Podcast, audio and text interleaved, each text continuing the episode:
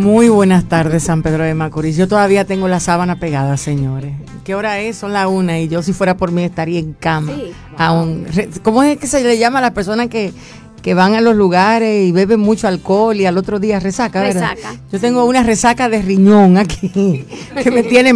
Perdónenme a aquellos que entiendan que ese léxico no es adecuado, pero es la realidad. Todavía tengo el golpe de las piedras de los riñones. ¿Cómo están Wow. ustedes? Bien, yo estoy muy bien. ¿Y tú, Valentina? ¿Y tú, Valentina? El día de hoy, pinta Bendiciones bueno. del Señor para todos los que nos escuchan a través de esta radio 104.7 FM Cielo, la emisora de San Pedro de Macorís. ¿Te Señores, están pagando en este programa? No, no me Parece que pagando, sí, pero porque ella lo dice tan dar bien. payola. Cielo 104.7 Pero ¿con qué FM, tu favorita. qué- con sí, qué lo buena- dije, ¿viste? Lo dije. Sí. Es Ay, que me encanta, a mí me gusta. De hecho, en un momento En algún- dado, sí. mi hermano Japay que anda por ahí me dio unos cursitos, una cosa con un Ay, que tú tienes una locutora Sí, interna, allá sí, ahí guardada, ahí guardada. Pero sí, sí. Eh, agradecidos del Señor por estar aquí en esta tarde, señores. Y como se renueva cada mañana, aquí volvemos.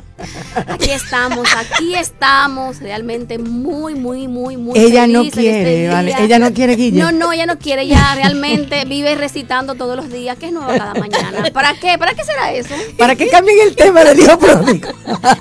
Pero hay personas que están muy agradecidos del Señor que Dios nos ha permitido entrar de esta manera a esta escritura.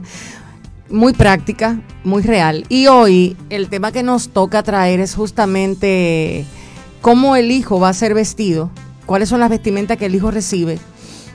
Pero lo que el Espíritu me ministraba esta mañana tenía que ver con como la secuela con la que uno queda. Sí. O sea, la, la guerra para uno realmente ser vestido como Dios quiere. Pero acuérdate, la semana pasada estuvimos hablando acerca del bendito cuarto oscuro ese, que Ah. ese Cuarto cuarto oscuro oscuro. que nos entran para desvestirnos. Sí, señores, el cuarto oscuro, que son todas aquellas escenas, escenarios y situaciones con las que nosotros eh, nos enfrentamos al momento de regresar a la casa y entrar en el proceso en donde somos tomados por el Espíritu de Dios para ser trabajados. Y hablábamos de los siervos, que son los que tienen la encomienda de vestir, limpiar a aquel que llega a casa por orden del Padre. Y estuvimos hablando de tantas de estas situaciones que se dan y muchas de las vestiduras que realmente nosotros pudiéramos eh, eh, ver o sentir, pero que el propósito de todo esto es que nosotros nos enfrentemos a una realidad de que tenemos que ser desvestidos para ser vestidos de lo que el Padre ha establecido. No es tan simple. Realmente, si fuera tan simple, estuviéramos viviendo la verdadera vida cristiana que debemos. Realmente sí. Y realmente, eh, también, siguiendo con lo que estaba explicando Valentina, se hablaba de cómo debe ser el corazón del siervo, al cual se le Ordena. asignó o se le ordena Ay. vestir y desvestir a este hijo pródigo. Esto es bien interesante porque en esta escritura el siervo representa el que está bajo el gobierno y la voluntad La perfecta voluntad. del Señor, Así el que es. tiene el entendimiento adecuado de qué es lo que tiene que hacer. Cuando nosotros no tenemos en el Señor una vida de experiencia aplicativa a las escrituras, o sea, donde la palabra de Dios tiene un asidero en nosotros, donde ella tiene el poder de confrontarnos, de enfrentarnos, de hablarnos, porque una cosa es que tú vayas a la iglesia y otra cosa es que la palabra de Dios a ti pueda hablarte para que tú puedas ser expuesto a lo que ella dice. Entonces, muchos de los siervos no logran entender que cuando Dios les coloca en esa posición no, no es para enseñorearse de nadie, sino para entregar las cosas que el que está en esa habitación requiere. Y me llama la atención el orden, porque lo primero que dice es saca el mejor vestido. Y a muchas personas hoy día lo están vistiendo. Después de venir de, de, de, de esa experiencia, una experiencia tan traumática de estar comiendo algarroba, de estar viviendo fuera de la cercanía del Padre y con lo que esto conlleva, porque uno queda de todas maneras menos bien. Fuera del Usted que- estándar que debería de estar. Usted queda con temores, usted queda con angustias, usted queda con ansiedades, usted queda con muchas situaciones almáticas. Cuando tú te alejas del Padre de esa manera en que este hijo lo hizo, las marcas se van a ver quiera uno o no quiera. Entonces, cuando quedas con las marcas, necesitas entender esta marca que voy a hacer con ella. ¿Qué cubre la marca? Me viene a la, a la cabeza este, este hijo de Salomón, ¿no? Que estuvo en una mesa, Mefiboset cómo a él lo mandaron a buscar, cómo a pesar de ser un lisiado, él estaba en la mesa sin que le correspondiera, porque a las personas que estaban con ese tipo de condiciones no le permitían entrar ni celebrar con la comida, ni celebrar la comida del rey. Sin embargo, David, que era experto en hacer misericordia, y eso es algo que la iglesia tiene que restaurar en este momento, el entendimiento de cómo es que Dios hace misericordia. Pues muchos de los que vienen así se sienten muchos años. A veces, mira, yo tuve una experiencia esta mañana que la voy a compartir, quizás hoy en las redes, quizás. Y tiene justamente que ver con eso, con el corazón y la mente de aquel que ha estado en la casa y se va, cómo se le alteran sus pensamientos. Esta mujer con la que yo hablaba esta mañana me decía, cuánto tiempo quedé donde yo escuchaba, tú eres una pecadora, tú no sirves para nada, no es cierto que Dios te va a restaurar, no, no, en ti no hay nada que buscar. Y cómo ella se torturaba y cómo el enemigo la torturaba en medio de. Entonces, ¿qué tiene que tener claro el siervo? Lo primero que tiene que tener claro el siervo cuando Dios le coloca en una posición de esa es cuál es la condición del que está ahí. Porque hay momentos donde Dios te va a pedir que sea empático, pero hay momentos donde Dios te va a pedir ser firme. Y si tú como siervo del Señor no logras entender que lo que Dios está armando en esa persona es su propósito, no que tú vayas a hacer alianza, no que tú vayas a hacer transferencia, no que vayas a hacer codependencia, no, sino que lo establezca en la voluntad del Padre, esa persona al final no va a ser vestido como debe ser vestido. Ahí en, dentro de lo que hablabas de Mefiboset, mientras él estuvo sentado, cubierto por el manto de la gracia, no se veía que era, era lisiado, así que tenía el mismo estatus de los demás. Y mucha gente no quiere entender que la gracia se extiende para cubrir y calificar a aquellos que están descalificados. Es la gracia la que otorga esa capacidad de igualdad. Y mucha gente diría, ah, no, es que no igual que yo porque yo me quedé aquí. Y él se fue y hizo, hizo.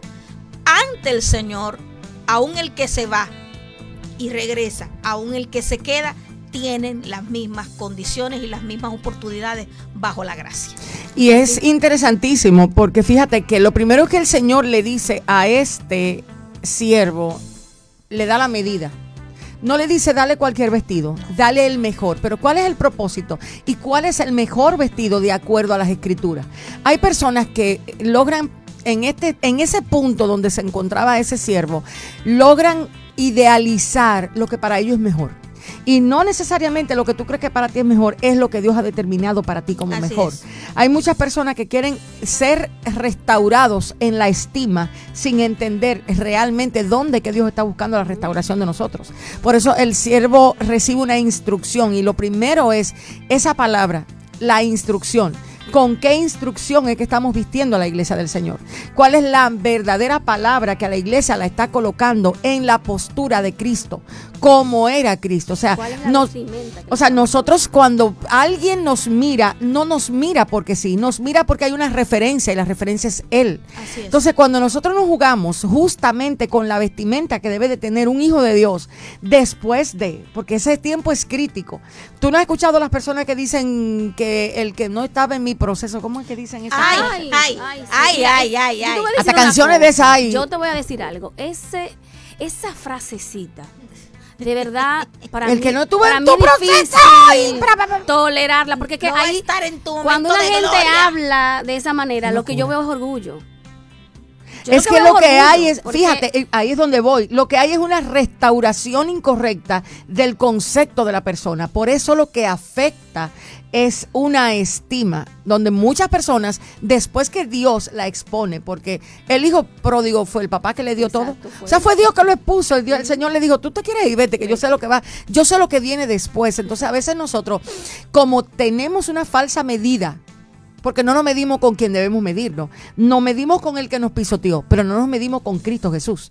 Exacto, mira, tú sabes que esta mañana cuando estaba meditando en esa palabra que leíamos de Colosenses, vino a mi espíritu lo que el- el- la- aquella historia de, de cuando Saúl le dijo a David, ponte mi armadura, ponte mi vestido, ponte mi traje. Ay, que David se lo puso, pero le pesaba, no podía ni siquiera dar dos pasos. Y hay mucha gente Entonces, que yo- está colocando, exactamente. Eso iba a decir, que, ¿cuál es la vestidura que nos estamos poniendo que no es Que tú la estás Dios dejando manda? que te pongan, Exacto, Guille, que porque- no es la que Dios mandó a que fuese la que se Ese es el tema, o sea, ¿quién es que te está poniendo vestimenta? ¿Qué palabra es la que te están dando a ti? Que tú lo que estás produciendo orgullo.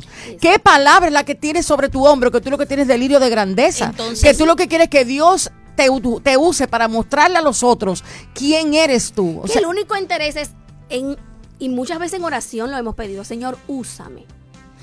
Yo le decía a alguien hace unos meses, mira, yo nunca he podido orarle al Señor, úsame. Es O que sea, el que esa- conoce no a Dios puedo, sabe que esa es palabra... yo lo que quiero y busco es ser agradable a Él. Permíteme hay, hay un agradarte. detalle aquí y es importante agradarte. porque estamos hablando de quién te está vistiendo, de qué vestiduras te están poniendo. Hay una orden de vestir.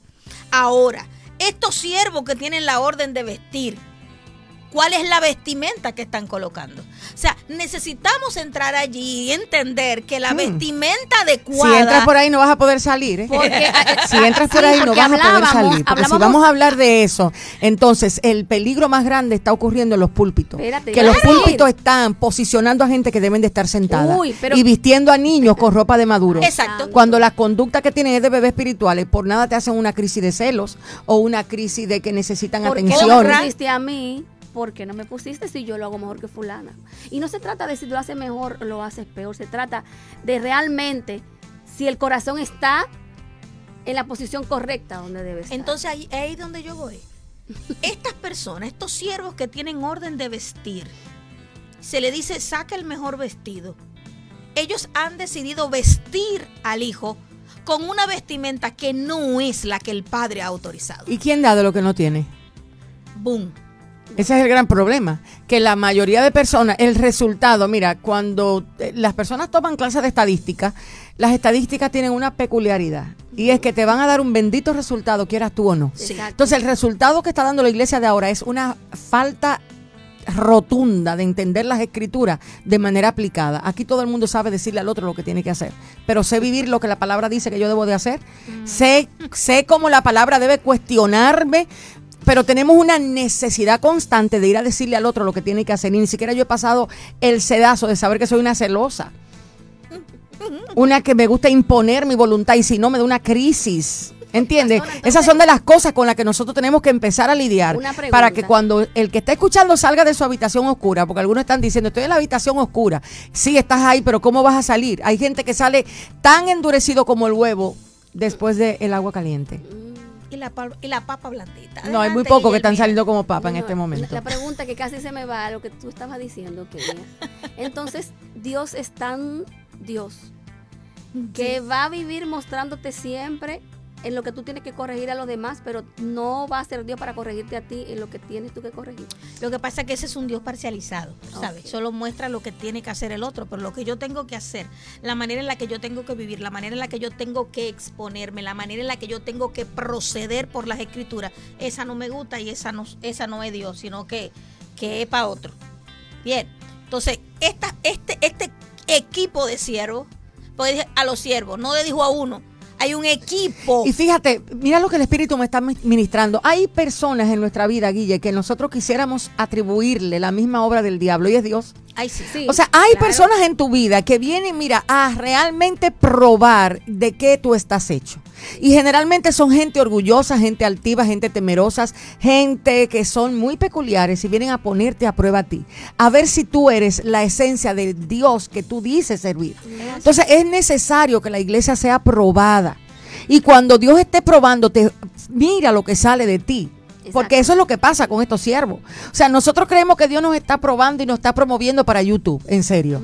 O para tener alcance. De verdad que te estoy seguro para que tener los numeritos. o sea, te juro que yo ese creo es que nosotros entendemos que la iglesia está necesitando la aprobación del mundo o el aplauso del mundo si Cristo dijo, ustedes lo van a aborrecer tal como a mí. Es que los a principios se han distorsionado. Ya yo no, te, no, no me veo y no me ubico en los principios de Cristo. Cristo dijo, confiad, yo he vencido al mundo y tendrán aflicción. Y ustedes van a pasar y los que quieran ser mis discípulos tendrán que pasar lo mismo que yo pasé. Pero cuando tú le dices a un creyente que tiene que vivir lo que Cristo vivió, dice, no, pero eso era Cristo. Sí. Sí, pero cuando tú le hablas de que de que somos crucificados juntamente con Cristo. Sí, eso suena eso no es lindo, eso suena lindo para el no proceso es- de otro. Eso no es literal. O para la oración para otro, pero no, para el tuyo ni para el mío, ¿eh? No, eso no es literal. Eso es una, es una manera de decir. Sigan diciendo que no es literal. Sí. Bueno, pero es lo que se ha enseñado. ¿A Ok. Eso es lo que pasa. Los siervos de este Ese tiempo, a, los siervos de este tiempo, de esta era, Dios debe de da- darle recogida para Foniuna y realmente ubicarnos en dónde. Ay, ay, ay. Yo, la semana pasada, yo dije, te aseguro que nosotros hemos creído que el temor al Señor es algo que yo simplemente hablo y no experimento. Sí. Porque como si tú has estado con Dios, tú vas a usar lo que Dios te entrega a tu manera, a tu, a tu conveniencia, y no vas a entregar lo que Dios después te va a pedir cuenta. Entonces hay mucha gente que hoy son orgullosas porque las enseñanzas constantes que le daban era edificando el ego. No, edificando la actitud de siervo que deben de tener, la obediencia, la honra a los mayores, sino, ¿qué es lo que pasa? Si yo quiero de ti lo que a mí me interesa, pues yo hago alianza contigo. Por eso es que necesitamos tener muy en cuenta, si Dios a usted lo tiene en una habitación oscura, sepa que a usted lo van a formar como Cristo, no para la gloria de Cristo. Ojo, aquí. Ay. Hay mucha gente que está buscando la gloria de Cristo en ellos sin entender que se la tienen que retribuir al Señor, Así sino que se quedan con ella. Entonces, es muy importante que los que están escuchando y están expuestos en este momento a situaciones dolorosas de quebrantamiento, de padecimiento, que al final es la marca de los verdaderos hijos de Dios, al estar mirando a otros, digan, pero es que Dios no, no me suelta, no, es que a ti no te va a soltar porque tú eres para la eternidad. Tú no eres para estar en la tierra residiendo como un mundano más, vestido como cristiano, sí, pero eso no te hace cristiano. es así, Eh, es así. dentro de lo que estamos conversando, hay algo que quiero destacar y es lo siguiente. El momento más peligroso para alguien que ministra la palabra es luego que baja de la administración. Ay, no me hables Luego de que eso. se baja del altar es el momento más peligroso donde tú recibes las mayores trampas del enemigo, dígase adulación, reconocimiento, lisonjas. Ay, Ese Dios es el momento más peligroso. Y usted que está escuchando, que todavía entiende, no ha caído, mire, cuide, cuide cuando usted baja de un altar. Cuidar su corazón, porque la mayoría de personas que están dentro de las iglesias han- le ha tocado un momento dado que han- luego que baja del altar es cuando viene toda esta situación y donde el corazón se corrompe. Pero entrar en esta habitación viene ya luego que eso vino y te contaminó, te corrompió y no encontraste razón, fuiste envuelto por tus propios deleites, no fue el diablo. Fueron los deleites de tu corazón a los que fuiste expuesto para que vengas en reconocimiento. ¿Qué pasa con muchos creyentes que creen que fue el diablo, que fue la tentación? No, la propia concupiscencia. El Señor te entregó a ella para que te des cuenta que lo que hablabas era de boca y no lo estabas viviendo en la plenitud de que Él necesita que lo vivas. ¿Para qué? Para que te encuentres con Él. Entonces entrar en la habitación oscura Y para que te encuentres contigo, Contigo, Valentina. le pregunté a a veces Valentina. nosotros no tenemos idea. David, que fue el que escribió el Salmo 51, es bueno que nosotros entendamos que David pasó por el pecado propio. Sí. Cuando tú escribes lo que está pasando en tu vida de esa manera, tú eres alguien transparente. Por eso era que Dios decía de David lo que decía. No era porque. David no era pecador, sino que David tenía una capacidad de ser De- transparente de con, sus, con sus realidades. Él dijo en pecado, él no estaba diciéndole a Dios, soy el rey ungido. El que tú tienes que usar, Señor. O sea, aún para la restauración Acuérdate tiene que haber la motivación correcta. En un Cuando- solo Le iba a preguntar a, a- a Valentina. Entonces, significa que depende de mí cuando entre al cuarto. Si entro al cuarto oscuro, depende de mí el cómo salga. Claro. Mira, porque Bueno, a esta altura de juego depende de la gracia del Señor, porque si no, tú no pudieras. Te aseguro que nadie sale de ahí con vida. Porque es que tú de ahí sales con. Cuando tú entras a esa oscuridad, fíjense dónde que Dios te viste. Eso no es un lugar bonito. No, O sea, ese es el lugar a donde probablemente tú tienes que experimentar los mayores grados de confrontación de tu vida. Los mayores desaciertos de tus actos, las decisiones que tomaste, que Dios te decía no lo hagas, pero te fuiste, te volcaste, te le diste para allá. Y todo eso ocurre ahí. O sea, no se crea usted que es una habitación que está en oscuridad. No, no, no. Son esos momentos a donde Dios luego te permite pasar después de haberte dicho, Así es. después de haberte instruido, pero tú no le hiciste caso, no te llevaste. Y ahí entonces estás viendo la consecuencia. Y fíjate lo que dice Colosenses, antes de pasarte, sí, Valen. Colosenses dice algo y es todo lo que le voy a recomendar a los que están escuchando. Porque si usted cree que Dios lo esté- le está permitiendo a usted vivir el rechazo, vivir el bochorno, vivir la, de la decepción y vivir todo eso para que luego usted crea que Dios lo va a posicionar a usted y la gente le va a aplaudir y la gente le va a decir a usted, wow, qué bien. No es para eso, no. Esa no es la razón del por qué Dios te está poniendo a vivir eso. Tiene que parecerte a Cristo aunque tú no quieras, porque eso fue lo que, ese es el sello de nosotros como hijos de Dios. Aquí dice, así que elegidos por Dios para esta nueva vida de amor. Ojo aquí, amor. Vístanse con el guardarropa que Dios escogió para ustedes. Ay, Fíjate quién fue Ay, que los cogió. Colosenses 2, 3:12. Sí. O sea, fue Dios que escogió. Tú en el mundo vas a escoger la desconfianza, pero Dios va a decirte, escoge la compasión. No te canses de hacer el bien porque a su tiempo va a cegar. Posiblemente la persona en este momento que está poniendo en tela de juicio tu dimensión de obediencia es alguien a quien tú no le quieres retribuir compasión, a quien tú no le quieres retribuir porque no lo merece y es cierto, tiene toda la razón, no lo merece. Et- Ahí estamos de acuerdo. El tema es que no se trata de que lo merezca, el tema es quién te vistió. Aquí dice con compasión, bondad, humildad, fuerza, tranquilidad, disciplina. Aquí dice sea ecuánime, cu- contento con el segundo lugar. Y si nos paramos aquí, pues ya pensamos a llorar. me- Porque aquí hay un delirio de grandeza que se ha vertido de manera general. La mayoría de personas quieren una posición. O otros ni siquiera quieren posición, pero por estar en esa actitud tampoco aceptas lo que Dios te ha llamado a hacer. Porque quieres estar en una zona de comodidad, en una zona de confort, en ese lugar a donde tú no chocas con nadie ni nadie va a chocar contigo. Y eso no, no es de eso que se trata, se trata de vivir lo que Dios te está indicando a ti debes de vivir. Aquí sigue diciendo, hace contento con tener el segundo lugar, pero lo- lo que esta versión dice hace que uno tenga que detenerse Es que- es que- rápido para Rápido. perdonar una ofensa. O sea, no es que te tome un año. Mm. No es que diga tengo que ir a terapia para perdonar.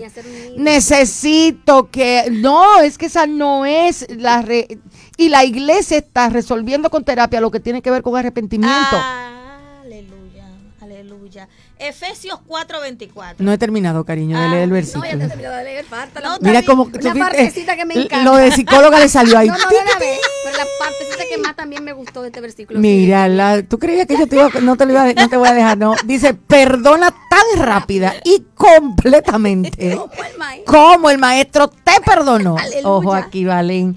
Y sin importar qué más te pongas, usa amor.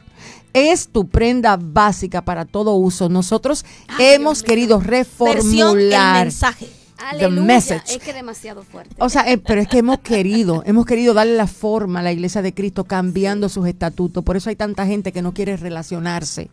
Por eso hay tantas personas que miran al que está ahí al lado como, ok, vamos a tocar al que está al lado, pero yo no me voy a relacionar contigo. argumentos para rebatir. Es decir, no lo hago por esto y lo hago por aquello. No, es que esa es la realidad y punto. Lo que acabamos de leer. Esa es la realidad. Eh, Vuelvo, vuelvo. Efesios 4:24. Ay, ay. y vestidos del nuevo hombre, creado según Dios en la justicia y la santidad de la verdad. Fíjense de qué, no es la santidad con la que tú le vas a decir al otro yo no peco. La santidad de la verdad. ni con la vestimenta, ni con la ropa, ¿eh? No, no es esa. Es con la santidad que proviene de la verdad, del entendimiento de la verdad. ¿Cuál verdad? No la que tu razón dice, sino la que la palabra de Dios establece. Aleluya. Recordemos que la verdad no es un concepto, es Cristo mismo. Exacto. Y todo lo que Él representa. Para aquellos que les gusta la filosofía, Cristo no nos llamó a filosofar. La realidad de Cristo es tan patente que hace que un solo hecho de Él golpee toda la maldad del infierno. Algo es. tan simple como una mirada de nuestro Señor hizo que un pecador, diciendo malas palabras y diciendo yo no te conozco, sintiera la necesidad de arrepentirse. Si nosotros estaríamos o estamos llenos de Cristo como debemos estar, aún la mirada de nosotros va a provocar compasión en los demás. Entonces, ¿qué es lo que está en juego aquí? El no entender cómo es que el Señor ha dado la instrucción correcta. Y sí, yo sé que hay muchas personas que no tienen en este punto donde se encuentran ningún deseo de confiar en nadie. Ellos no quieren, no quieren ni siquiera, mira, la situación está tan difícil que la gran mayoría ni siquiera quiere entrar a la iglesia. Va el domingo, pero sale lo más rápido que pueda, porque tienen tantas heridas en el corazón, hay tantos golpes en el alma que ellos dicen, yo no quiero, no lo quiero intentar, pero en esta vuelta tienes que hacerlo porque no se trata de nosotros, se trata de la verdad de Dios y de Cristo mismo en nosotros. Así es. Es importantísimo que nosotros pudiéramos mirar esto en el libro de Efesios, en su capítulo 4 en adelante, comienza a hablar de todas las cosas que nosotros tenemos que vestir. Y lo primero que habla es vístanse de la, verdad, pero también habla de una mansedumbre, de un sometimiento, de una capacidad de amar, de someterse, de perdonar, para luego entonces todas las cosas que estamos haciendo. Realmente la iglesia ha virado, por decirlo de alguna manera, de manera muy popular, ha torcido el orden de las cosas. Aquí estamos que la, lo que va al final de la fila lo estamos haciendo de primero y estamos formando para lo que tiene que ver con el, el, ejercicio de la guerra y el pleito y el arrebatar y el desatar, cuando no hemos sido capaces de entrar en lo primero que es amar, como dice la lectura, de... Dale, eh, pásalo. Perdona, tenemos una llamada, ¿no? Creo que colgó. La persona puede llamar en un momentito. Fíjate, Valen, um, mientras tú estás hablando de la importancia que tiene Efesios, creo que ahí está la persona.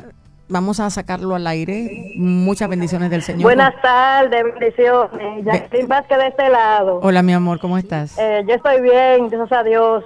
Eh, usted sabe qué es lo que está pasando. El primer factor que es, es el no valorar porque vamos a suponer, usted va a un sitio y solicita trabajo, bueno, el trabajo se lo dan, pero usted tiene que valorarla, irla mirando y así por el estilo para, para saber qué vale la persona que usted es.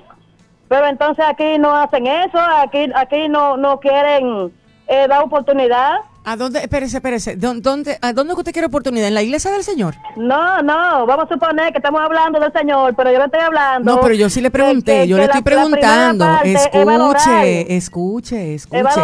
Escuche, amor. Yo le estoy preguntando, ¿dónde usted quiere ser valorada? ¿En la iglesia de Cristo? Oh, en todas partes. Ok, pues yo le voy a responder. Déjame responderle a esa hermosa mujer. el valor, el valor en la iglesia de Cristo no es como el hombre lo espera. El valor en la iglesia de Cristo es el que quiere ser grande, aquí sirva. y sirva sin esperar a cambio. Entonces, es parte, amor, es parte de lo que necesitamos entender. La iglesia de Cristo tiene sus normas. Nosotros queremos, justamente ese es el problema, que queremos venir y establecer lo que yo creo en un modelo que ya está establecido. Jesús dijo, en el mundo las personas que ejercen autoridad y que buscan posición, son de tal o cual manera. Aquí son de esta forma. Y él dijo, aquel que quiera ser grande, que sirva. Y que sirva con la intención correcta. Entonces, no se trata de ser usados, ni de ser valorados. Amor, te puedo... Eh, te puedo decir, no se trata de eso, se trata de que conoces a Jesús. No se trata de que te usen, porque a veces queremos llenar las eh, las deficiencias almáticas que tenemos cuando la gente nos aplaude, cuando la gente nos mira, cuando la gente valora lo que hacemos. No se trata de eso, eso no es el reino de los cielos. No se trata de buscar a Jesús porque tengas un llamado, porque escuché hace unos, hace unos días a alguien decir, eh, es que a mí me hablaron, mira, tú tienes una luz, tú tienes algo, algo, algo tan especial, tú, eh, Dios tiene un propósito tan grande contigo. y qué pena cuando a veces las personas vienen a la iglesia solamente movido por esa palabra. O sea, ¿qué te mueve a buscar a Jesús? El que te dijeron que tienes un llamado, el que te dijeron que tú vas a ser grande, o realmente porque tú necesitas realmente que tu vida sea transformada, o tú entiendes que solamente Él en ti hace que las cosas sean posibles. Eso es un tema muy profundo que hay. Que, Por eso es que, fíjate, de las tres cosas que se le da al hijo pródigo, al que viene, hay una que se llama calzado, que tiene que ver con el propósito. Mm. O sea, ¿cuál es el propósito mío cuando ya yo llego después con todas esas marcas? Tu propósito no es ser usado, tu propósito no es cantar, tu propósito no es predicar, tu propósito es únicamente parecerte a Jesús. Exacto, conocerlo, vivir la vida de él. Y no puedes conocer, no puedes, no puedes conocerlo si no tienes relación con él. Exacto, entonces ¿qué pasa si no se, si no se se busca la manera de morirnos todos los días para que sea Él en nosotros. ¿Cómo vamos Pero ¿y cómo vamos a morir si los siervos te están diciendo, necesitas pelear por tu lugar? Una vez yo fui a un lugar y me dijeron, el, tema era pelea por tu puesto, pelea por tu posición, algo así. Yo dije, aquí hay problema, porque ¿cómo llego yo como pastora a establecer una palabra con algo como ¿A eso? A pelear, que derribe el Si a tema para abajo. la palabra me dice a mí que ya él lo hizo todo. Entonces- todo fue hecho por Venga, medio de él. eh, ah, voy, voy, voy, voy, voy. Voy, Eh, voy, voy, voy. La palabra establece María, que Él nos escogió atrévete. desde el principio. Desde antes Dale. O sea, la fundación dice. Vamos a ver quién el es mayor lindo. Propósito es ser hijos de Dios. Así es. No ejecutar un ministerio. Pero es que ese es el problema. Hay gente que se siente que si no hace para Dios no, no tiene valor. Porque Está torcida la verdad. Tú dijiste una palabra ahorita. Mm. Pelea por esto, pelea por aquello. ¿Pelear qué? Yo no sé, yo me siento cansada nada más de escuchar la palabra pelea. Muchísimas bendiciones. Tenemos una. Buenas tardes, chicas. Dios les bendiga. Amén, Amén. amor. ¿Cómo estás? Gracias por lo de chica. Estamos bien. Ya yo estoy a ¿Sabes medio siglo felme- felizmente. Solo espiritual, en el de los cristianos. Que hoy en día en las iglesias eh, vamos pendientes de si nos aplauden, si dicen un niño, no vamos pendientes en dar la palabra y prepararnos espiritualmente para cuando vayamos al templo, vayamos al lugar, el Señor nos use. No estamos pensando que Él nos use, nosotros nos usamos nosotros mismos, porque vamos muchas veces diciendo cosas que ni siquiera Dios las dice, ni están en el Espíritu. Eso es lo que estamos haciendo. Estamos pendientes, Bueno, estamos lástima que no se escuchó bien. pendientes. Esa lástima que no se escucha bien, pero ella dijo algo bien interesante. Gracias por la intervención. Ella dijo que hoy día en el templo no se está teniendo como prioridad enseñar la palabra. Wow. Y esa es la causa del problema. Nosotros como siervos del Señor tenemos que vestir a su iglesia con la palabra. Aleluya. Una palabra no Adulterada. adulterada. Ni colocada para yo sacar beneficio. O sea, por ejemplo, venga, ofrende que Dios le va a bendecir cuando usted es un ladrón.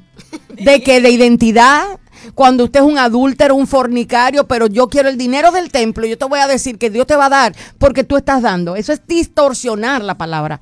Es por poner un solo ejemplo de un trueque con la que muchos de nosotros hemos sido formados de una u otra manera y hemos creído que para Dios eso es suficiente. Entonces, cuando tú te encuentras con el resultado del hijo pródigo y tú te das cuenta que cuando Dios te entra ahí, Dios decide que cómo te vas a vestir, ya tú no le vas a dar cuenta a lo que tú quieres darle cuenta.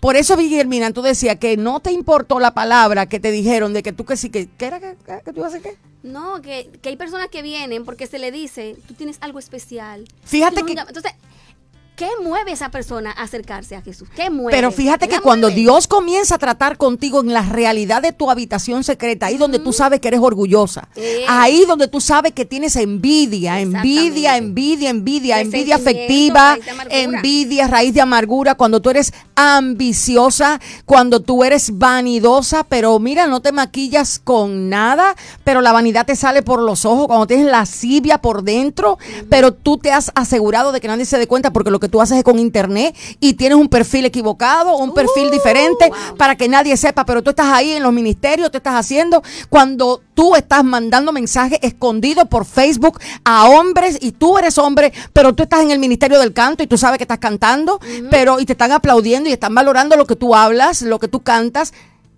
Cuando Dios viene a tratar con el cuarto oscuro, a Eh. Dios no le interesa cómo llegaste, sino cómo vas a salir. Exactamente. Y es ahí ¿Qué entonces donde Dios te cambia. ¿Qué te cambia? Te cambia por completo los intereses y los afectos. Es. Por eso no te importa que te estén, que, te- que, que si te- Dios te va a usar o no. Cuando tú sales de ahí, no te interesa ser usado, te interesa ser obediente.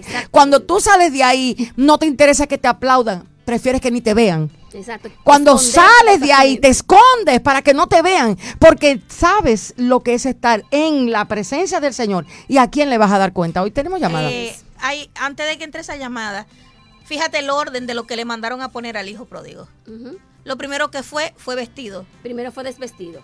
De, claro, Claro. vestirlo para vestirlo. Vestido, anillo, Anillo y después calzado. y calzado. Así que lo que corresponde a ministerio, lo que corresponde a hacer cosas, no es lo primero.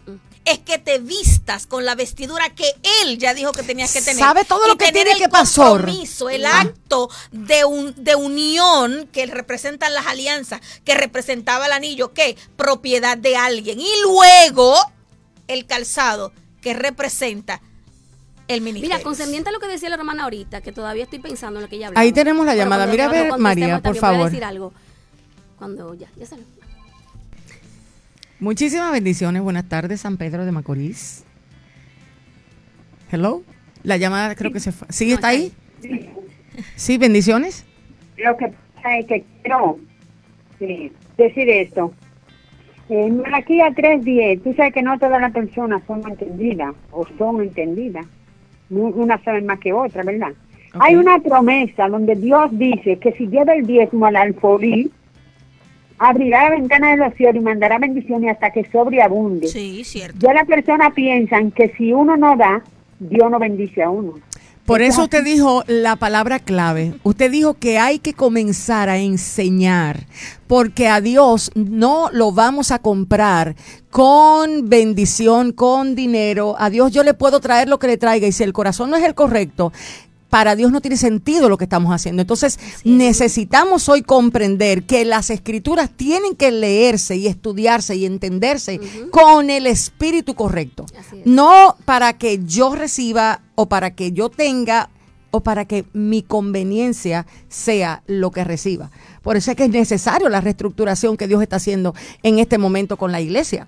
Fíjate, Valentina, tú decías primero el vestido. El vestido que estamos leyendo aquí en Colosenses 3 habla de cómo eres. ¿Sabes lo que tiene que pasar en alguien para volverse compasivo después que lo han herido como 50 mil veces?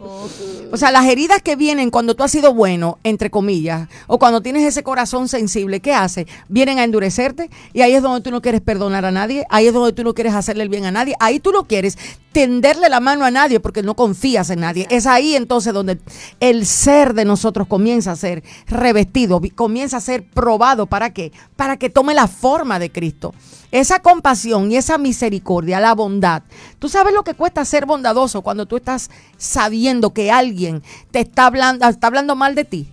Así Y es. que tú lo sabes, porque no solo que Dios te lo hizo saber, sino que alguien vino y cogió, habló con su boca y dijo, pero ¿y cómo tú confías en esa persona? Porque esa persona habla mal de ti. Y tú tienes que hacer, porque el Espíritu de Dios te viste para que hagas eso. Entonces, nosotros somos contracorriente.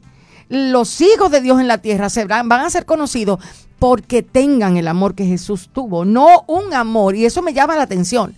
Amen como yo amo, porque hay muchos tipos de amor. Hay gente que puede amar como ama Julián. Como ¿Qué sé yo? como ama Julián, o como ama José, o como ama María. Pero Jesús dijo, amen como yo. No se rían, no es la realidad. Aquí hay mucha gente amando como Hollywood, como la serie, como en México, como en Venezuela. Ame como Cristo amó, que al final eso es lo que a usted lo diferencia. Dejen de reírse, que es la realidad. Entonces, hasta que no aterricemos la diferencia de dónde que también... Ah, no, así no, se puede. No, no, no. Cuando tú hablaste de Julián, yo me fui tan lejos. No, todo el mundo está esperando a quién es Julián. Como Yo que pensé Julián. Julián Oro Duro. Señor nos ayude. Mira, Dios mío. Pero realmente es como Cristo. No hay otro modelo, no hay otra forma, no hay otro estándar que no sea el estándar de Cristo. ¿Qué está pasando con la iglesia? Que la iglesia está amando como el mundo ama. Como Julián. condiciona- como Julián. Sigan amando como Julián. Un protagonista cualquiera de una serie turca. Sigan amando así. Por eso las mujeres hoy día están al borde de la locura. Y la gente está como está. Porque los modelos de nosotros no son lo que dice la Biblia. Es riendo. ¿Cómo yo lo sigo no amando debo. a él si me Es necesario que nosotros volvamos al principio. La palabra establece en el libro de Mateo, en la oración modelo, que yo voy a ser perdonado en la La medida que yo perdono. que yo perdono.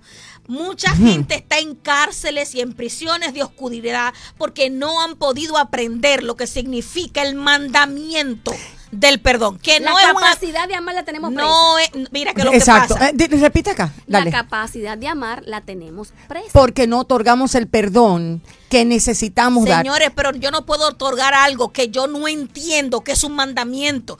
A nosotros se nos ha enseñado el perdón como una opción Ah. y el perdón no es una opción, el perdón es un mandamiento. Ah, no, porque está es lo que dicen perdona, pero de lejos. Exacto. Sí, junto Oh, pero no revuelto. bien. No, porque una cosa es, hay muchos tipos de perdón, pero el perdón que la palabra establece no tiene que ver con condiciones de perdón. Tiene que ver que hay que perdonar y punto. Y serás perdonado tú en la medida que tú has perdonado a aquel que ha faltado. Fíjate por qué el Señor coloca la palabra compasión en las vestimentas que nos da Colosenses Sí. a través del apóstol Pablo. Porque cuando nosotros, y el Evangelio se trata de eso. Jesús dijo, amen como yo. Para amar como Él ama es que el estándar de nosotros, nuestros estándares del amor deben estar colocados en lo que es el amor de Jesús y no en las expectativas que yo tengo de que la persona me sea leal, de que no me haga lo mismo, de que me trate como debe de tratarme. Porque si no entendemos esto, el mismo perdón nos va a aprisionar. Porque no vamos a querer no solamente perdonar como debemos. Por eso la gente habla de falta de perdón. Pero me llama no es que yo no te perdoné, es que no te perdoné lo suficiente para yo estar dispuesto a restaurar ningún tipo de Pero relación. me llama mucho la atención que menciona la palabra disciplina. ¿Dónde, cariño? Sí, dice, mira, que Dios escogió para ustedes, que son compasión, bondad, humildad, fuerza, fuerza tranquila, disciplina, dice. Es que es un ejercicio eh, a eso constante. entonces, entonces, que Ujú. significa que es un ejercicio, un- es, un, es un ejercicio que tenemos que poner en práctica, como tocaba de hablamos mencionar, de disciplina, todos los días. Si hablamos de disciplina, estamos hablando de alguien que se prepara y capacita de manera constante, persistente, ejerciendo resistencia en esto para volverse alguien que lo domine. Para que se vuelva ya un hábito. Pero fíjate, para que eso se dé en el tema de la compasión, de la bondad, del perdón, de la misericordia, tiene que venir una reestructuración de pensamiento completa. Y estamos en el cuarto oscuro, Entiende. señores, no hemos ido de ahí. Ahí, ahí tiene que haber una, un cambio por completo de mentalidad. Y lo primero que necesitamos entender es que se nos capacitó con la mente de Cristo. ¿Por qué dices que no puedes? Porque no has caminado por esa característica que tiene Jesús de amar y de entregarte amor para dar sin medidas. Entonces ahí es donde la mezquindad de nuestra alma hace, hace acopio de lo que ella sabe hacer. Quitar, demandar, rechazar, porque eso es lo que el alma hace cuando está dolida. El alma cuando está dolida le quita a la persona el lugar que tiene, lo saca y se autoprotege. Por eso es que es necesario que nosotros de entendamos, ese es, el, ese es la me- el mecanismo de defensa. Por eso es que la instrucción no puede ser escogida para obedecerla de acuerdo a lo que yo siento. Entonces, Ay, en esa habitación, en esa habitación, Dios te manda gente que tú a veces ni siquiera te das cuenta. Pero me llama la atención el bendito propósito, cómo cambia ahí dentro. Para ti ya no es importante lo que era cuando tú pediste la herencia. Así es. Para ti ya no, ya no tiene se valor. la identidad en ese cuarto ¿Entiendes? Entonces ahí donde tú dices, no, espérate, es que la razón ahora de yo estar aquí es para yo parecerme a mi maestro. Y ahí el corazón tuyo comienza a sentir la necesidad de parecerte a él. Ya tú no te conformas con una palabra que tú se la vas a predicar a otro. Ahí tú con algo dentro de ti estalla y quiere vivir lo que la palabra Aleluya. dice. Así Y es. quiere moverse. Y es como que encuentras un respiro. Porque mientras tanto hay una agonía dentro de ti. Perdono, no perdono. Doy compasión, no doy compasión. Hago, no hago. O sea, hay una situación interna tan terrible, tantos conflictos internos entre sí o no. Pero cuando se da el sí de voy a hacer, Señor, lo que tú dices, ya tu bienestar no depende del trato que recibas, sino de tu unidad en Cristo. Y eso es algo que el pecado no soporta, ni que la mente carnal puede manejar. Así Como cuando tú y Cristo se vuelven uno, ¿en qué? En propósito, en, Interés. en intereses, en acuerdos. Entonces tu ser que estaba agobiado por la oscuridad del no perdonar, por la, la oscuridad del miedo, del no dar confianza, del no volver a dar compasión y empatía, cuando comienzas a ser uno, por eso la oración de Jesús era, Padre, que sean uno. Como, Como tú y yo somos yo uno. somos Como, uno. ¿entiendes? ¿Por qué no se perdió nada de lo que él tenía? Porque la unidad con el Padre era tan fuerte en él que a pesar de lo que él vivió, no le afectó para no hacer lo que Dios decía que él tenía Así que es. hacer. Entonces la iglesia tiene que ser restaurada. Este hijo pródigo tiene algo que a mí me llama muchísimo la atención, es que él no sabía que Dios lo iba a colocar en un lugar para ser vestido porque él vino a buscar trabajo. O sea, cuando él No vino, identidad. cuando él vino, él vino a- por opción a un trabajo. Yo quiero, yo quiero ser No jornalero. vino con la mentalidad de, bueno, yo voy a volver, voy a volver a mi cuarto que yo tenía preparado, todo cómodo. Eh, Porque había paz, pues, exacto. porque había amor. Voy a volver aunque sea para que me den, me deje limpiar el patio. Yo O me sea, conformo con eso. él volvió como un jornalero, él volvió como alguien para trabajar y Dios A a sus hijos los restaura no para que sirvan, sino para que estén con él. Y ese es el ser. Ese ese es el el punto. ser. O sea, y la iglesia en este momento necesita volver a entender, si a ti no te han enseñado a ser uno con Jesús, tienes que preguntarte entonces de qué se trata. Si todo lo que conoces es que tienes que hacer cosas para Dios, agotarte, activismo, no has acabado el lunes cuando ya tienes la agenda del martes, el miércoles y el jueves llena. No tienes momento de paz, de tranquilidad, no sabes lo que es estar con Él y en Él. Entonces tienes que redefinir el concepto que tú tienes de iglesia. Porque probablemente el concepto que tienes de iglesia no era el que Cristo tenía de iglesia. Jesús no trajo a la iglesia al mundo para ponerla a trabajar. No, Él la trajo para descansar. O para ponerle unos guantes que viviera peleando con un invisible todo el tiempo. Ah, esos son del grupo de los que pele- pelean hasta sin cesar. Ay, no, yo de guerra ya me cansé. Nada de eso. Lo que Cristo quiso hacer fue Ay, tener a una iglesia que llegara al punto de conocerlo, que no tuviera necesidad de otra cosa que no fuera de él. Así es.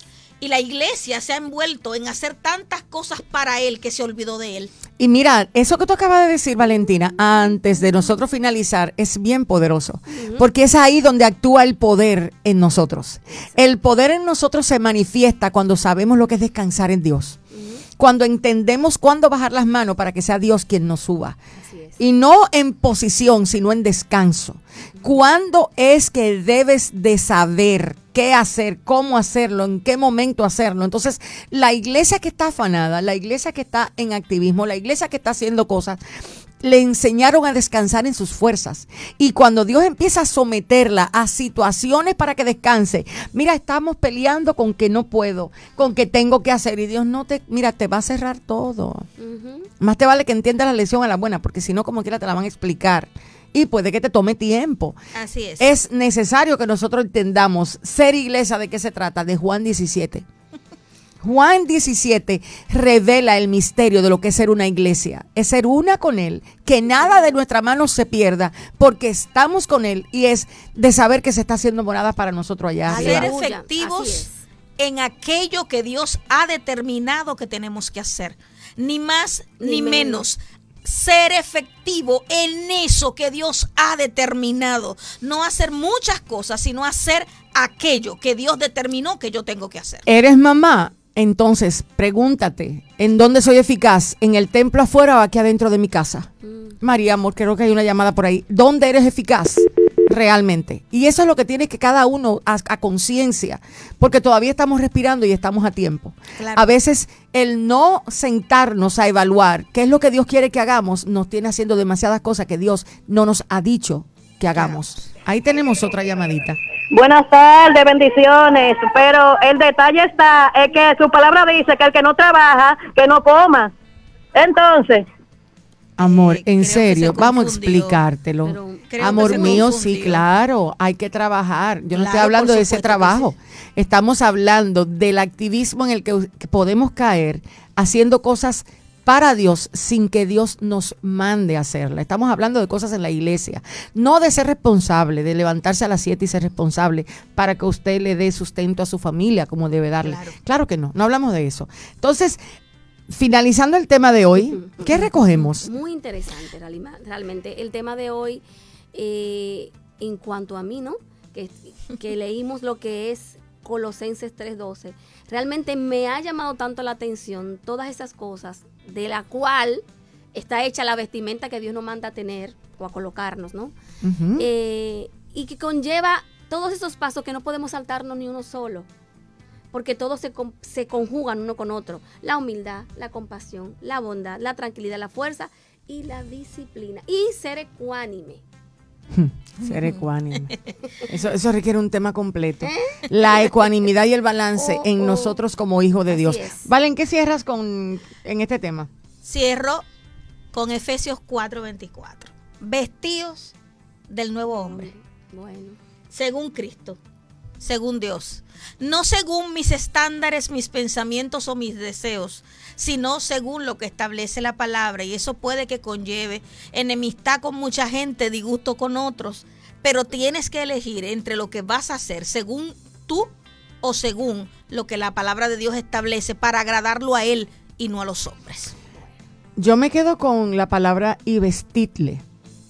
Eso me habla a mí de soberanía de Dios, eso me habla a mí de supremacía, eso me habla a mí de una determinación divina para que en tu vida comiencen a darse los procesos necesarios para que puedas ser compasivo, para que puedas ser ecuánime, para que puedas ser diligente, para que puedas ser fuerte. Entonces, identifica, identifica qué a tu alrededor está haciendo Dios a través de las cosas que está pasando en tu entorno y con qué Dios te está vistiendo.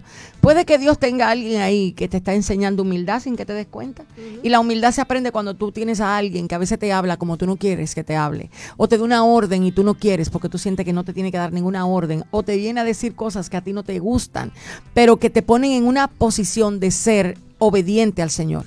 Entonces identifica el lugar a donde Dios te tiene y lo que Dios te está enseñando. Y sobre todo, no le permitas al corazón y a tus emociones determinar quién te viste o no. Porque a veces no entendemos que Dios utiliza la circunstancia de aquello que llamamos de manera inadecuada, como se levantó contra mí, eso es el diablo, ese es el enemigo, se está dejando usar. No, nada de eso en los hijos de Dios tiene preponderancia cuando Dios determina, ven que yo te voy a vestir de humildad. Cada vez que Dios va a vestirnos de humildad, tiene que lamentablemente aparecer un orgulloso al lado nuestro. Cada vez que. Dios te va a vestir de misericordia, tiene que aparecer uno que todos los días te haga una. Todos los días te va a hacer una. Olvídate que cómo va a ser. Él va a acercarse o ella y te va a hacer una. Cuando Dios decide que tú vas a ser bondadoso, tiene que aparecer quien te robe algo. Para que luego cuando tú tengas la oportunidad de hacerle un favor, te recuerde de que esa persona te quitó un dinero, te robó y tú le vas a decir, no le voy a dar nada. ¿Cree que se me olvidó? Entonces ahí, donde tienes que reconocer los escenarios a donde Dios te forma. No estás en la iglesia del Señor para parecer cristiano, estás para que de verdad te conviertas en uno. Ay, que, Adiós. que si me lo hizo una vez, me lo hace dos, me lo hace tres. Te lo tiene que, tiene que hacerla 20 veces más hasta que te aprendas la lección y realmente no te cueste para nada darle lo que no merece, que es la misericordia y el amor. Vamos. Entendiendo rápido que- como el maestro. perdona. entendiendo que todo lo que sucede es parte de la soberanía. La iglesia necesita comenzar a entender lo que es la soberanía divina y que lo que sucede en su vida no tiene que ver con el diablo ni con la voluntad humana, sino que lo que Dios está permitiendo en su soberanía para aquellos que dicen ser hijos de Dios tiene que ver con la formación de Cristo en ellos. No tiene que ver con la mano humana o la voluntad de Satanás, sino con la soberanía de Dios, porque si Él sostiene con el poder de su palabra cada una de las estrellas, ¿cómo es que alguien puede hacerte algo que Él no permite? Así que relájate en el camino porque probablemente alguien te tire una piedra y te toque bajar a buscarla y simplemente decir, Señor, déjame esconder esto. Dios bendiga a San Pedro de. Macorís y a todos aquellos que nos van a escuchar en el camino. Gracias por los podcasts que están ya rodando. Sean bendecidos en el Señor y para nosotros es un placer estar con ustedes a través de Vida Abundante hoy. Bendiciones del Señor. Bendiciones. 104.7 FM.